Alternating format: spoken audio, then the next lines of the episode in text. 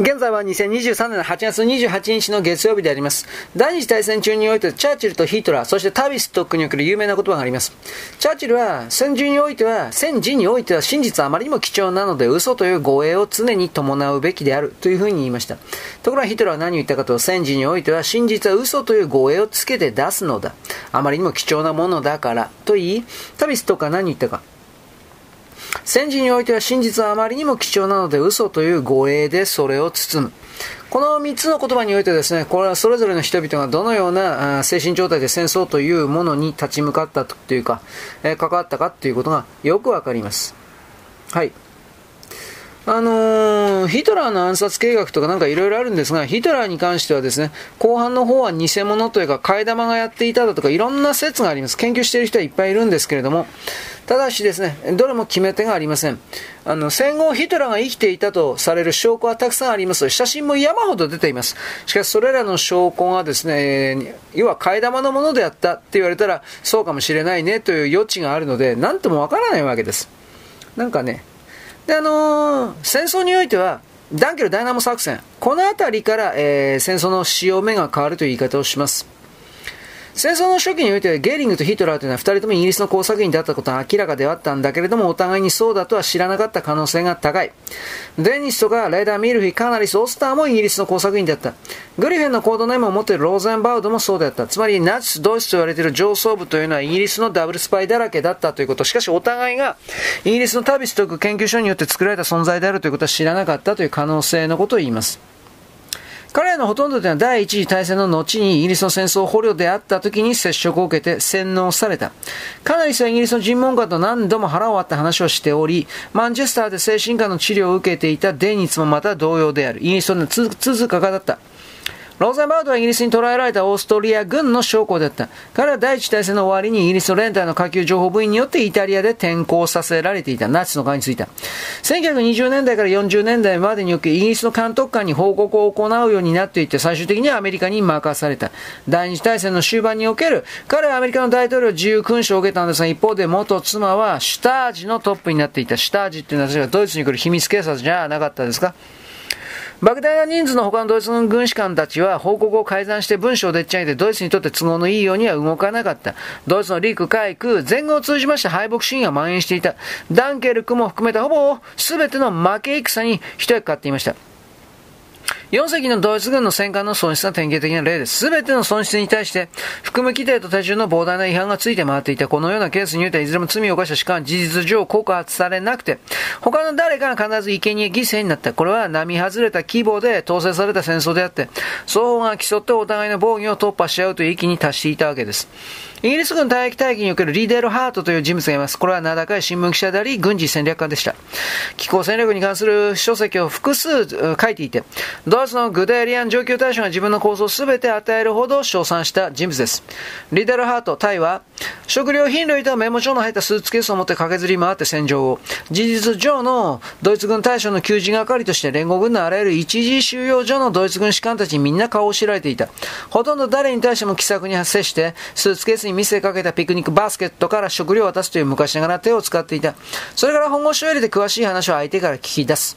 彼には秘書もですね、いなくて、会話を録音していたから、ノートに書き留めなければいけないという心配も無用であった。テープレコーダーを持ってたんですね。彼はいかなる時でも学士的な関心が何もかも否定した。彼はドイツ軍の大将たちのために彼らとその妻たちに対する扱いである子供たちの学業についてまで不満を述べる手紙を書いてやった。そしてアメリカ軍の収容所にいるドイツ軍大将たちの引き渡しいとも簡単に実現した。秘密情報部と軍情報部の最高レベルにつてがあったのはまあ間違いありません。頼みを断られると彼はこのように言った。ジョージが取れば、これはイギリスにいる彼の上司、ジョージが取ればに電話しても構いませんが、そうすれば何の問題もなくなるはずですと。で、いつもの通りその言葉通りになりました。あっという間に何の障害もなくなったリーデル、ハート、退役隊というのは食料や支援を与えて、取材したり影響を与えていたドイツの大使は自分が望むことを何なりとできたという、ドイツに相当食い込んでいたわけです。イギリスの情報部ではとてつもなく混乱していました。あんまり多くの連中は同じことを別々にやっていたか、バラバラにやっていたか、それぞれ分からなくなってしまった。誰が何をして何が起こっているのか、どんな結果になるべきかというのも誰も把握していなかったということ。彼らと一緒に働いていたというのは、チェコとポーランドとギリシャと自由フランスとデンマークとノルウェーと自由フィンランドまで幅広くて、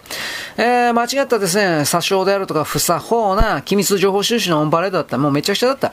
そんなわけでイギリス情報部では間違いだらけのキーストンコップス。これはドジな警官でございますね。キーストンコップスというのはですね、アメリカのドタバタ喜劇映画のシリーズのことであります。この集団と化していたけれども、キーストンコップスはまさしく機密情報収集に関わる話に基づいた映画だとも言えるわけです。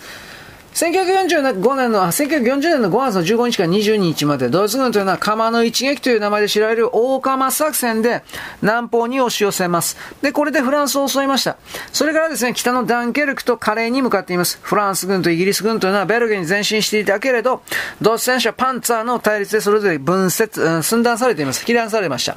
1940年5月15日、イギリス軍の司令官のゴート子爵というのはイギリス海軍派遣軍というのは回路を脱出させるために海外への撤退を考えていたのですが、イギリスではこれを拒否。同日、バートラム、ラムゼ海軍大将との避難の準備するように命じられています。このメールを出した人物は歴史書から除外、削除されています。歴史において誤りと誤りと省略というのはそこに真の歴史が存在するという最強の目印です。語られなかったことの方が重要です。1940年5月22日においてフランス、イギリスは包囲網で脅かされていました。ダンケルク以外の海峡の港はどこもドイツ人に占領されており、同盟国の援軍はカイロでの救出に望みをかけて全てダンケルクに撤退していました。ゴート死者が物資や弾薬が不足してきているのに気づきまして、イギリス軍に対して海岸に向かって退却を命じていた同盟国軍はダンケルクの外を流れるエール運河に最終的に防衛線を張っていました。1940年5月24日、ドイツ軍は最終防衛線を破りまして34万のイギリス軍と同盟軍は追い詰められていた。このうちの3分の2はイギリス軍のベテラン軍の兵隊でした。他に22万の同盟軍がシェルブール、サンマロー、ブラスト、サンナ、ゼロに追い詰められている。3週間でドイツ軍と100万人以上の同盟軍捕虜を捉えて56万人軍のイギリス軍と同盟軍を追い詰めて一方ドイツ軍の犠牲者は6万人程度にとどまっています。ゲリンがヒトラーに対してドイツ空軍だけでイギリス軍と同盟軍をダンケルクで片付けることを約束していた。しかしヒトラーはドイツ軍部隊に前進も攻撃も止めるように命じた。ドイツ軍は戦争当初の10ヶ月間は敵よりも150万も多かったかもしれない。彼は56万人のイギリス軍と同盟軍が撤退して再び戦えるようにしてしまった上からの命令ですね。ヒトラーはどんな理由でそうしたのか、はっきりした理由がないというか記述されておりません。これらダイナム作戦と言いますが、ダイナム作戦でイギリスと同盟軍は、1940年5月26日から6月4日にかけてイギリス、フランス、ベルギー船舶合計848隻で脱出しています。9時間、私用のヨットと、その中間のありである船が56万人を収容して、ダンケルク沿岸の約16キロの圏内で混乱して慌てふためきながら8日間かけて退避しました。イギリス海軍の乗組員でさえあまりにも危険だとして反抗した。ドイツ軍はイギリス軍と同盟軍をいつでも殺せたし、海岸の地上操作も行ったんですが、全力を尽くしたわけではなかった。ドイツ軍死者の数を増やすために沖縄、沖周りの空中とかの接触新艦型から圧力スイッチの ABM 弾を使えば、地上で無防備の人間にとって致命的なこと間違いなしだったんだけど、ドイツ軍はこれを大量に使うことはできなかった。というか、やらなかった。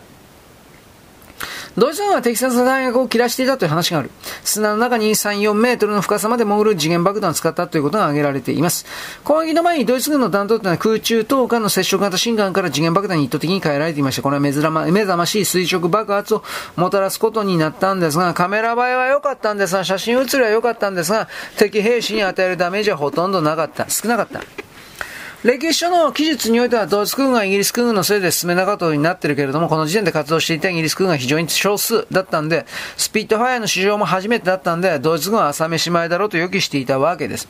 どうも本当の歴史記録とヒトラーたちの動きが違う。それは結局のところ、前述したようにヒトラーがイギリスのスパイであり、イギリスからの大きな命令を受けてストップをかけていたからという、これが見えるわけです。我々は今頃になってというかですね、2、3年前ぐらいからという言い方になるんですが、ようやく前の第二次世界大戦に来る大きなグランド計画というものをやや知りつつある。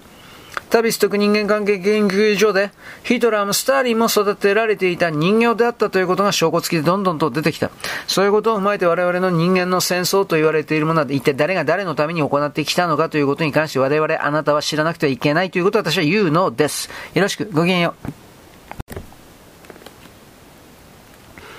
現在は2023年の8月28日のですね、月曜日であります。イギリスとですね、その各種同盟軍がですね、ヨーロッパ地域から撤退する流れの中で、ドイツ軍はこれ全部殲滅、全滅ゼロにすることはできたんだけど、やらなかったおかしいでしょう。スピットファイヤーであるとかですね、メッサーシュミットであるとかいろいろあったけど、まあ、とりあえずは、何もかにもドイツの方が上であったわけです。どう考えたって。だからでもヒトラーはこれをイギリスの殲滅することをしなかった。ヒトラーとゲーリングのドイツ空軍というのはほぼ邪魔立てされずに爆撃を行った相手を壊滅させる8日間ものチャンスがあったのに、絨毯爆して全部ぶっ殺すことができたのに、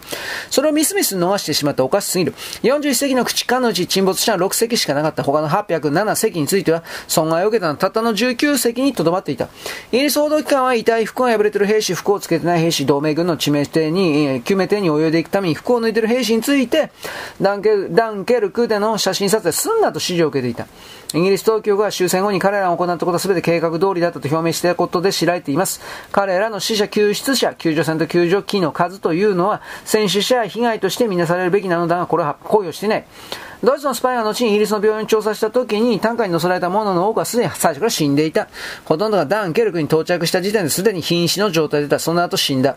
イギリスはこれを怪我人として計上していた。つまり決してやられていなかったというふうに偽装したわけです。強盗死者がいなくなるとすぐにヒトラーは残ったベルギーに、ベルギーに対して攻撃を再開。これは1940年5月27日です。イギリスがベルギーを撤退させられなかったんで、彼らはドイツ陸軍と空軍に単独で立ち向かうしかなかった。無理無理。ベルギー軍は殺されて降伏して全滅するために残されたようなものだった。このマの後にしてベルギーのレオポルド国王というのは無条件降伏しました。40年の5月27日。そこでダイナム作戦においては陸上での抵抗なし、海上での抵抗なし。で、ちょっと試しに来たイギリス空軍の分隊少数のみという8日間の攻撃のチャンスが生まれたわけです。ドイツ軍のおまけプレゼントとしてイギリス軍と同盟軍は装備そっくり置いていったわけで、戦争が終わるまで低地位対諸国に対するドイツの試合に役立ちました。これを使ったわけですね。露獲したわけです。ヒトラーとゲーリングはイギリスに24時間の猶予を与えて、猶予はその後8日間に延長されて56万人同盟軍部隊はわずかな嫌がらせをされただけで自由の身になりました。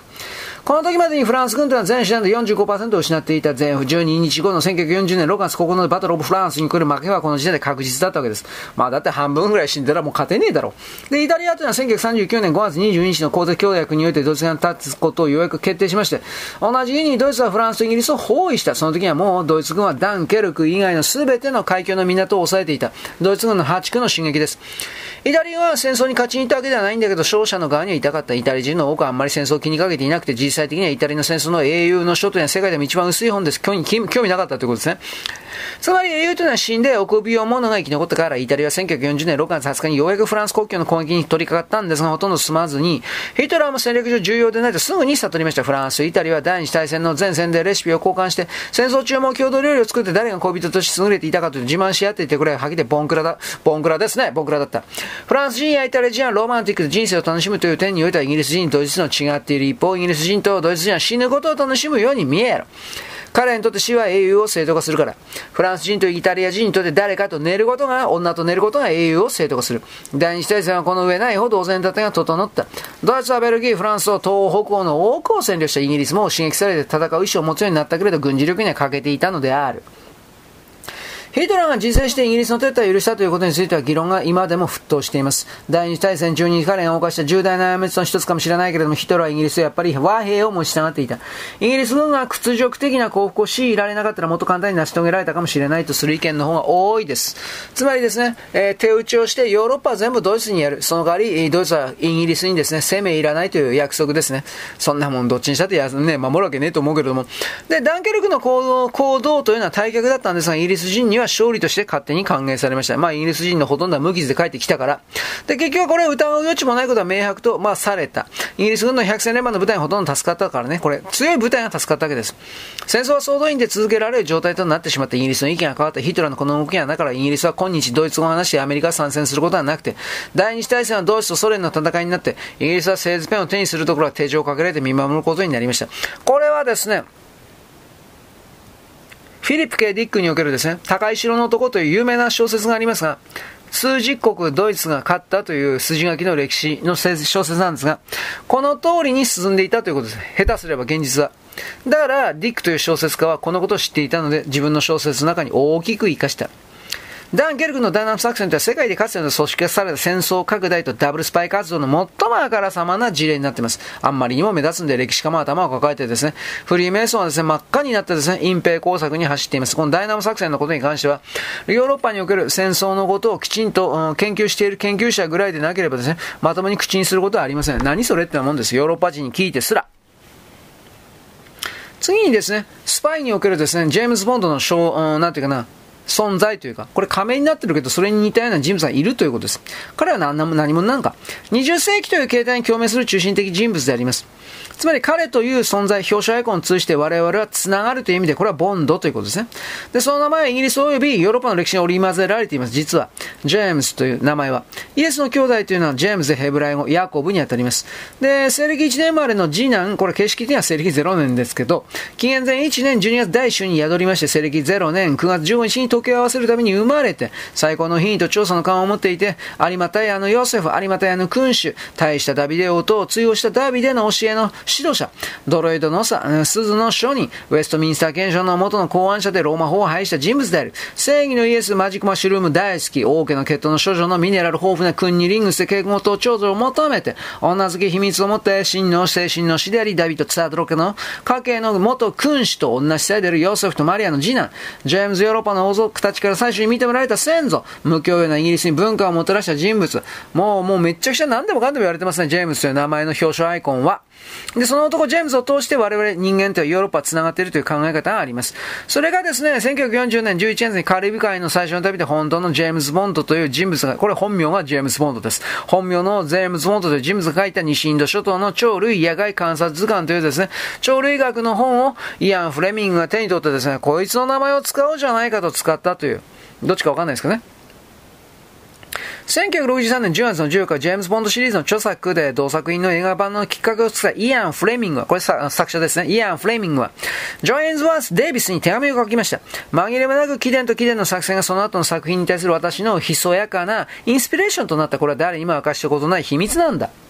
ジェイ・エインズワーズ・デイビスというのは CJI クレイトン王立海軍少佐。クリスはジョン・ジェームス・クレイトン、クリス・クレイトン、クリスパー・エインズ・ワース・デイビス・クリスパー・ロビン・シーアル。ジョン・デイビス一等兵。もうこんないっぱいの偽名を、偽の名前を持っています。彼は1924年3月13日生まれた身長1メートル89センチ大男。1940年15歳で初任務について21歳の若さで少佐となっています。彼は1945年7月から5月のベルリン突入ニュージーのジェームズ・ボンド作戦での第2の指導者でした。1996年に本名のクリストファー・クレイトン名義で出版しましたナチスを撃った男ジェームズ・ボンド作戦世紀の謀略というものを出しています。これ日本語翻訳になってたはずです。彼がジェームズ・ボンドシリーズのインスピレーションになった。これは多分間違いないです。イアン・フレミングがこれをね、刺激を受けたということなんですが、彼の父親のジョン・エインズワース・デイビスというのは、ルイス・マウントバッテン卿であるとか、ヘンリー王子、そしてバーティーことの後のジョージ6世と同じクライスツ・カレッジ、ケンブリッジ大学に進みます。彼は1920年のアントワープオリンピックの 4×400 メートルリレーで金メダルを受賞。後に生殖泌尿器科医になりました。息子のクリス・クリストファー・クレイトンは8歳になるまでロンドン市のハーレー通りの69番地で育っています。ハーレー通りというのはですね、今でもそうなんですが、スパイの天国です。クリスのおじの一人では、ヨアハイム・フォン・リッベントロップ。ドイツのシャンパン大将とも言われる。まあ、シャンパンの代理商だったんですね。お父さんの親しい友達だった。彼は若きジェームズ・ボンド5歳を1930年1月にトゥイッケアンナームで行われたラグビーのですね、オールブラックス対ライオンズの試合にも連れて行っています。1936年にナチスの大使となってロンドンに赴いて週1回ウォリス・シンプソンと関係を持って、イギリスとフランスの秘密をヒトラーに伝えていたというのはこの男なのであります。リッペントロッパーの後にですね、ニュールンベルク裁判で公式を宣告。この判決と処刑は彼に MI6 の関わりが多すぎたという裏、暗口封じです。もしも彼の話が世の中に出ていたら第二次大戦についてですね、全体像というのは60年前の時点でもっとあの明らかになっています。クリス・クレイトが8歳の時に両親が別居してから母親と一緒にウィストン・チャーチルの辞書に移り住んでいる。チャーチルとルイス・マット・マウント・バッテン教、レズ・デズモント・モートン少佐。これは若きクレイトン自分の子供の一人のように可愛がったわけで、まあ全部フリーメイソン絡んでいますね。この、この3人の名前出てくるということは。はい、よろしく、ごきげんよう。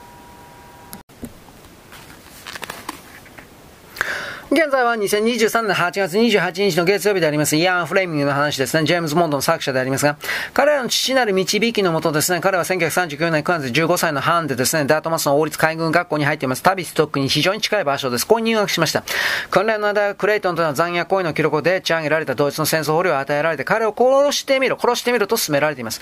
殺しの許可を与えられたんですが、タクシーでは見当たらなかった。つまり、すぐさま彼は最初の任務に取り掛かっていた。単発の小音、拳銃のウェルロッドを渡された。彼は身の隠し方としてただの少年が自転車を押しているふりをするという方法をよく使っていて、ほとんどのドイツ人将校たちは振り返りさえしなかったわけです。スパイだと気づかなかった。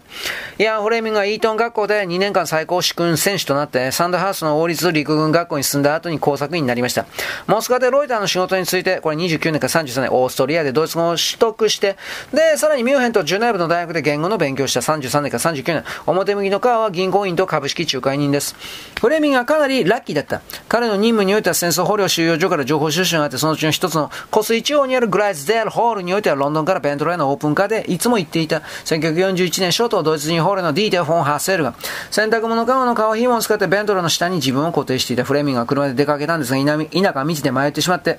あ戦時中はですねいわゆるほとんどの道路標識が外されていました。わざと、まあ、敵がもし攻めてきた時にわからないようにするためにです。で、車の幅の広い小川で立ち往生しちゃったフレミンが助けを探しに出しに行くと小川は氾濫していて、ドイツ空軍で最も偉大な脱出をやってるのか一人だったドイツ将校は溺死しました。車にね、繋がっていた人。フレミンが車が小川から引っ張られて出てくるまでこれに気づかなかった馬に乗った女性の助けでグライズデールホールまで戻っています。フレミンがかなり動揺していた。こんな状態で誰かを殺してしまうとは何とも悲惨なことだと。護衛の軍曹はこれに対してこう答えています。私なら気にしませんけど、もう死んでしまったんだし。すごいですね。戦争中って本当にすごいですね。馬に乗っていた女性というのはドイツの戦争捕虜。これをですね、かくまっていた。愛人兼農場の手伝いとして使っていたわけです。最後の逃亡者は戦争が終わったこともヒトラーが自殺したと伝えられていることも知らないまま1949年警察に出頭。彼は他の全員が帰郷した後も長いこと性の奴隷として利用されていた。戦争が終わったに4年間も留まっていたことを知って本人はショックを受けたと伝えられています。彼は女の逮捕を願ったんですが、大喜びで浮かれていた警察取り合いませんでした。グライゼルホールで救助していたウィリアム・ヒールス夫人というのはお茶を一杯出すけでやっとこを使って尋問するよりも多くの情報をドイツの軍人から引き出していた。女強いですね。彼女はビクトリア・クース・ポスターの名前で絵を描いて本を出版しております。戦争捕虜収容所の責任者であったドイツ人将校のオート・クリュー・ギャロ司令官というのはドイツと連絡を取り合っていて、情報収集活動として収容所を運営していたんで、ドイツ空軍の士官が脱走まで試みた大変不愉快に彼は思っていた。グライゼルホールというのは0012捕虜収容所。これテレビドラマです。第二次大戦のドイツ軍の捕虜収容所を描いた戦争コメディです。これの逆バージョンとグライゼスホールというのは。クリューゲルの大手柄というのは屋根の修理を申し出たこと。産業中にはドイツ人が借り出され、イギリス人の見張りがそばで常に監視していた修理が終わって1年後、若いイギリス空軍パイロットはイギリス軍の司令官に連絡を入れて道に迷っていたけれども空軍基地の屋根に目印がついていて助かったと礼を述べました。屋根はドイツ軍のために RAF 矢印と方向が示されていたわけです。1943年、イアン・フレーミングが少なくとも最高機密の作戦5つで名前を挙げました。英国海軍情報部少佐になりました。また海軍情報部長、ジョン・ゴドフリー少将も個人秘書も務めていた。フレーミングが常に常に先手を打った。それもあっさりやっていた。チョコレートの兵隊と呼ばれていたわけです。まあ実際は軍服は喜んで喜んで着るんですけれども、戦争が兆しが出たと思うと型なしっていうか、どこに、どこに行ってしまう、消えてしまうというか、そういう意味です。彼は素晴らしいコネクションを持っていた熟練したスパイでた父のバラエンタイン・フレーミングというのは国会議員でありまして、ウィンストン・チャーチルの友達であった。フレーミングこそほんの1日だけだったとしても最初のジェームズ・ボンドであったと言える。だから彼もクリストファー・クレイトンを庇護しました。デズモンド・モートンを称賛したのは1932年に特別秘密情報作戦として MO を生み出す007のおなじみですね。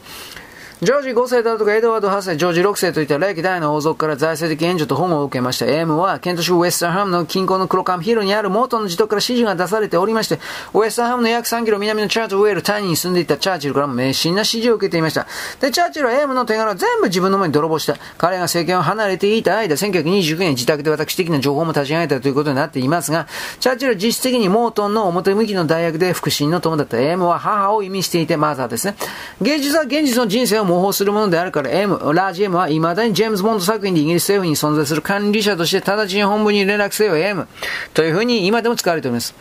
通称モートンで踊っていた、通っていたデズモント・モートン少佐というのは特別秘密作戦の最高指揮官であり、その役割というのは首相とその秘密の仲間に上に設定されていた。MI5 内部、MI6 外部。軍部よりも上であった、つまり王室の特別部隊だったわけです。M は自由な支配力を持っていまして、君臨する王室以外にいかなる外部機関も支配を受けない。そして支配するとなれば徹底的に行う。M の役割と愛国主義というよりも第二次大戦の大きな出来事で確実に計画通りに進むように進めるということでありました。大きな出来事は以下以下のものです。戦闘は利益が出るまで長引かせ、権力構造はその後60年間の社会政策のために整える。すべての和平交渉を妨害する。何もかもアメリカの承知の上で第二次大戦に公式に引き入れること。イギリスがナチの戦利品資産を支配すること。二重スパイは全員死を偽装して安全に戻ること。関営務者も死亡したとして解放され、他国で暮らすかもしくは死後も生きること。イギリスとアメリカに罪を課すいかなる証拠も消すこと。このような事件の3つがハワイの真珠湾攻撃、フランスのディエッペの戦い、ベアロリンのジェームズ・ボンド作戦。これらの作戦を調べますと、特別秘密情報作戦、権力の異常、戦いの無意味さ、秘密社会を演じたゲームというのは明確にそれぞれの人々に理解できるわけです。で、それらの一端として出てくるのはどうしても真珠湾攻撃ということになります。1921年から1941年12月7日の動きということになりますね。真珠湾攻撃というのはイギリスにおいて16年かけて計画されました。大成功するか大失敗によるかどっちかでした。いずれにしても双方ともそのことを当時知っていました。同盟国を戦争に引き入れる方法の一つに互いの敵、日本に対して、同盟国アメリカから報復を受けずに攻撃できる十分な情報を渡すということです。そうすれば攻撃された国、アメリカにははっきりと参戦の権利が与えられます。真珠湾攻撃とはまさにその通りの作戦で、イギリスとアメリカの参謀装置は何もかも承知の上で起きた動きです。イギリスは既存の軍を活用しまして、また軍が手持ち無沙汰になって内輪めも始めないようにするために、次にある戦争計画を1919年に開始しました。アメリカを含めた戦争にして、開戦は1927年のはずでした。対立の原因は海軍トン数を元にしましたが、最終的には外交とワシントン海軍軍縮条約で落ち着きました。だが、真珠湾攻撃の計画作成というのは、イギリス海軍省からヘクターシー・バイ・ウォーターに依頼された飛行機から真珠湾への水雷の10日も取り入れたバイ・ウォーター計画を交換した専門家です。当時の湾の水深は12メートルで浅すぎると考えられていたんですが、バイウォーターは水深の浅い湾に見合った水雷が安全かつ効率的に効果できる、投下できると正しく予測していました。ヘクター・シー・バイウォーターはイギリス生まれの人物。青年期はアメリカで過ごしたジャーナリスト、作家でありスパイだった。小話をさせれば満員のパブが、観衆がうっとりと聞き惚れるというのはスマートな人物だった。彼は太平洋海権論、太平洋戦争、日米関係未来記を、うん、著作し、並の海軍将校よりも世界の海軍に関する知識を持っていた。ニューヨーク・ヘラルド 紙、ボルティモア・サン 紙、ニューヨーク・タイムズ 紙 にも太平洋政策に関する多くの論文を寄稿しています。バイオータが書いた対応会見論というのは日米両海軍の一般幕僚で完売完売して、隅々まで熟読されます。アメリカ海軍の起用、下太平洋地域に来る最近の情勢予測では最重要であると表しました。かなりの熟慮の上の考察で、1921年12月15日に締結のワシントン軍縮条約条約で553とされたアメリカ、イギリスと日本の保有トン数の比率についても記されていました。バイオターの著作は真珠湾攻撃を主導して山本五十六長司令長官に多大なる影響を与えていた。山本1920年代後半にワシントンで大使館付き武官を務めた。バイオターは少なくとも一度は対面した経験があって、スコッチのボトルを挟んで和平と戦争の展望を話し合っていたわけです。ヘクター・シーバイ・オータンは真珠湾攻撃の16ヶ月前に55歳で殺害された。彼は1940年8月16、17日の間にロンドンの自宅のベッドで発見されたことになっており、死因は急性アルコール中毒症と断定。医師たちは他の原因について確認せず遺体は直ちに火葬。現代の調査技術と状況証拠が毒殺されたことを示唆しています。日本軍の総司令部からの指令でイギリスの関与によって実行されました。チャーチルはすでに多くの暗殺に関わっていました。バイオーターはアメリカを参戦させようというチャーチルの努力を妨害する可能性がかなり高くて、彼が生きていればなおのことです。真珠湾攻撃に関する日本の攻撃とそれを無視しようとするアメリカの必死の努力の全てを知る唯一の男は、その準備期間に殺害されています。はい。そんなわけでございます。よろしく。ごきげんよう。